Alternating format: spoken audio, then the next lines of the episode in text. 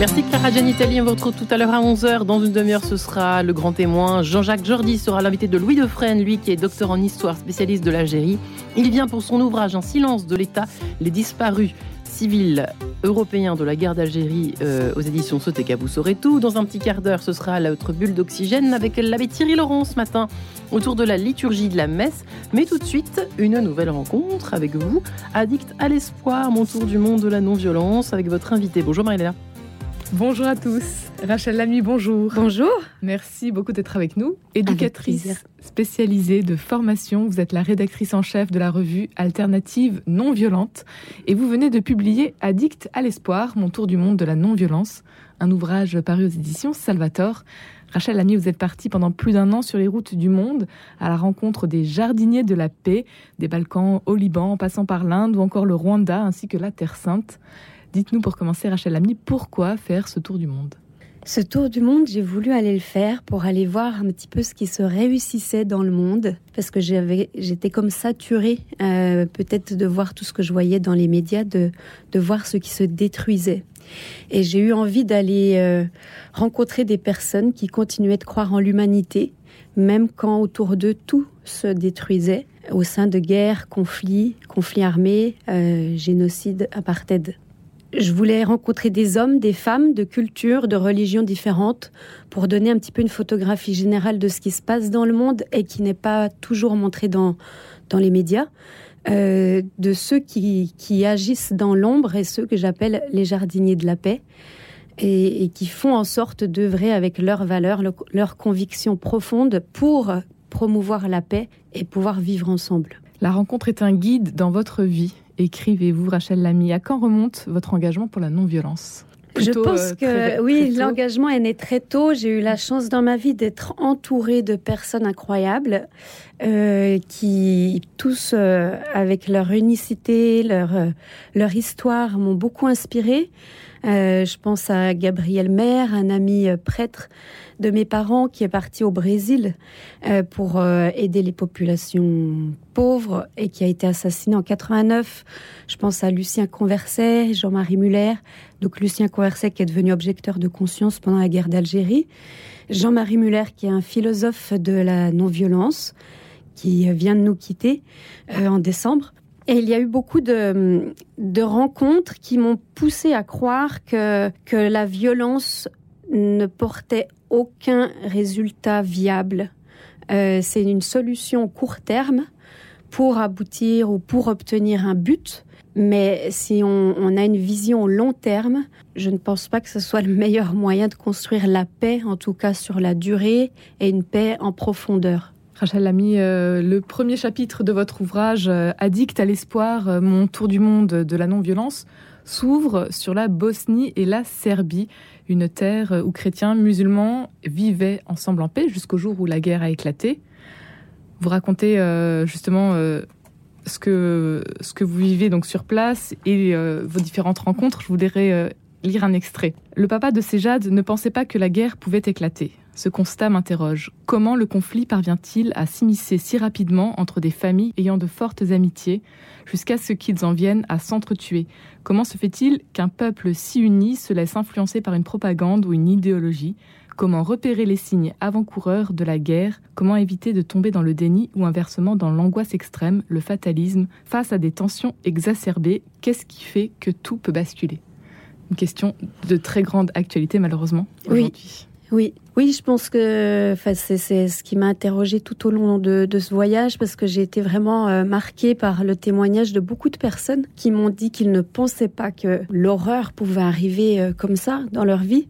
Et moi, ça m'interroge en effet par rapport à l'actualité euh, qui existe aujourd'hui, par rapport à l'Ukraine et tant d'autres pays aussi, ne l'oublions pas je pense que ça met vraiment en lumière, en tout cas, la force, l'importance de la prévention des conflits.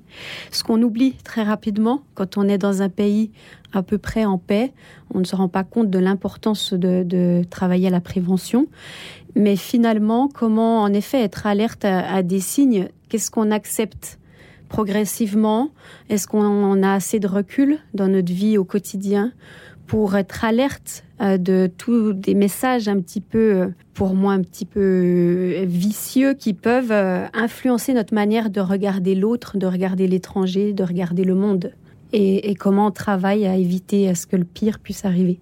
Commencer euh, peut-être par l'audace de la rencontre, comme vous l'écrivez euh, au début de, ce livre. Quelles sont donc les réussites que vous avez pu euh, constater lors de votre tour du monde? Il y a eu beaucoup, beaucoup, beaucoup de choses. L'audace de la rencontre, c'est vrai que moi, c'est un réel moteur dans ma vie.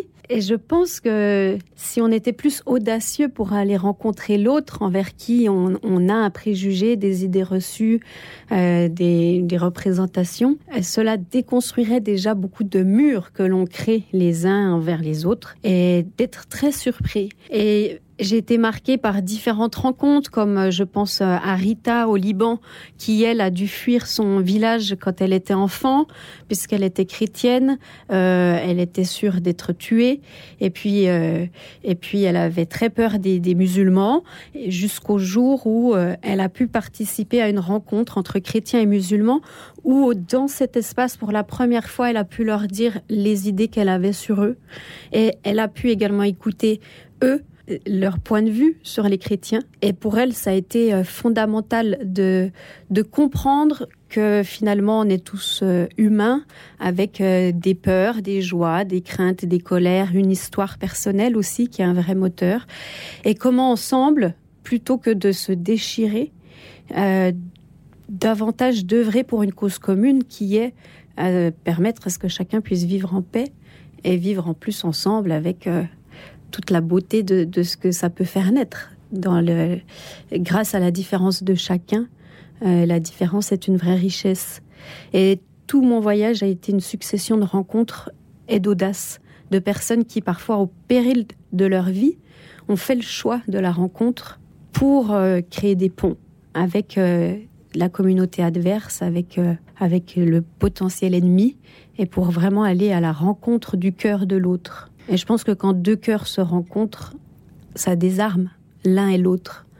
C'est d'ailleurs le témoignage de, Waji, par exemple, palestinien, qui a perdu son petit frère dans un attentat, qui avait plein de colère, jusqu'au jour où il a pu rencontrer l'association Cercle de parents, qui est une association qui a été créée pour que les parents israéliens et palestiniens qui avaient perdu un enfant dans le conflit ou un proche puissent euh, se rassembler, parler ensemble de leurs souffrances, de leurs blessures et faire le choix de témoigner auprès des jeunes pour euh, justement leur faire changer de regard et leur dire il faut que ce conflit cesse pour promouvoir la vie et non la mort. Pour vous aussi, euh, Rachel Lamy, ça a été, euh, ce voyage ne vous a pas laissé indemne? Non, pas du tout. Alors ça a été euh, vraiment un voyage, euh, comme je peux le dire, j'ai fait un tour du monde extérieur, dans géographique, et un tour du monde intérieur, puisque moi aussi j'avais des blessures, j'avais notamment un pardon que je n'arrivais pas à réaliser. Je me jugeais beaucoup d'ailleurs de ne pas réussir à pardonner, alors que j'allais aussi écouter beaucoup de témoignages sur le pardon, la réconciliation. Et finalement, tous les témoignages que j'ai pu entendre m'ont vraiment bousculé dans mon chemin, donc ne m'ont pas pu me laisser figer. Et notamment la rencontre avec euh, un, ancien génocidaire qui m'a parlé de son chemin pour être pardonné et qui m'en a parlé avec des, des, étoiles dans les yeux, les yeux pleins d'amour. Et à la fin de notre rencontre, qui lui-même m'a donné plein de mots d'encouragement pour euh, moi, mon propre chemin de pardon, et pour euh, pour dire que le pardon est la guérison du cœur. Et à partir de cette définition, on a envie d'y arriver et d'avancer aussi pour se libérer. Et comme disait d'ailleurs frère Jean-Pierre Schumacher, euh, dernier survivant des moines de Tibérine, euh, il utilisait cette phrase très belle, le pardon est comme le papillon, si on lui touche les ailes, il meurt, et si le papillon s'envole, la vibration de ses ailes aura un impact jusqu'à l'autre bout du monde. Et c'est vraiment l'expérience que j'ai pu faire avec la rencontre de ces hommes et de ces femmes qui témoignent de la force du pardon. Et puis il y a eu ce travail de l'écriture, puisque vous avez donc euh, euh, souhaité témoigner avec ce livre Addict à l'espoir. Oui, pour moi, en partant faire ce tour du monde, je savais que je ne le faisais pas pour moi. Il y a quelque chose de plus grand qui me dépassait, un vrai moteur qui était difficilement descriptible où je savais que je devais le faire. Et euh, l'idée, c'était vraiment de pouvoir permettre à mon humble échelle d'être un, un canal pour que les témoignages de ces hommes et de ces femmes à travers le monde puissent être entendus et qu'ils puissent nous inspirer puisque vraiment chacun avec leur originalité et leur sensibilité ont un message extrêmement puissant à transmettre, que ce soit sur l'importance de l'éducation à la paix, la formation des adultes, nous-mêmes à la non-violence, à la prévention des conflits, au pardon, à la réconciliation.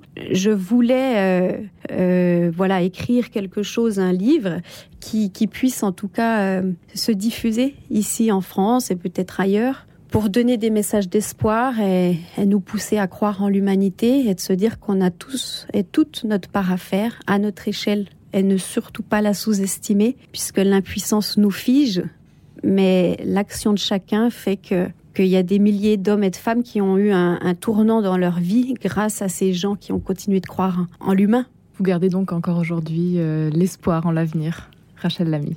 Oui, grâce à ces, tous ces hommes et toutes ces femmes que j'ai pu rencontrer qui m'inspirent. Il y a tellement de beauté euh, dans le cœur de chacun. Et c'est tellement important de... Il y a une phrase qui dit, euh, plutôt que de maudire l'obscurité, allume une bougie. Et c'est vraiment ça. Tous ces hommes et ces femmes sont des, des milliers, des milliards de bougies qui brillent de partout dans le monde.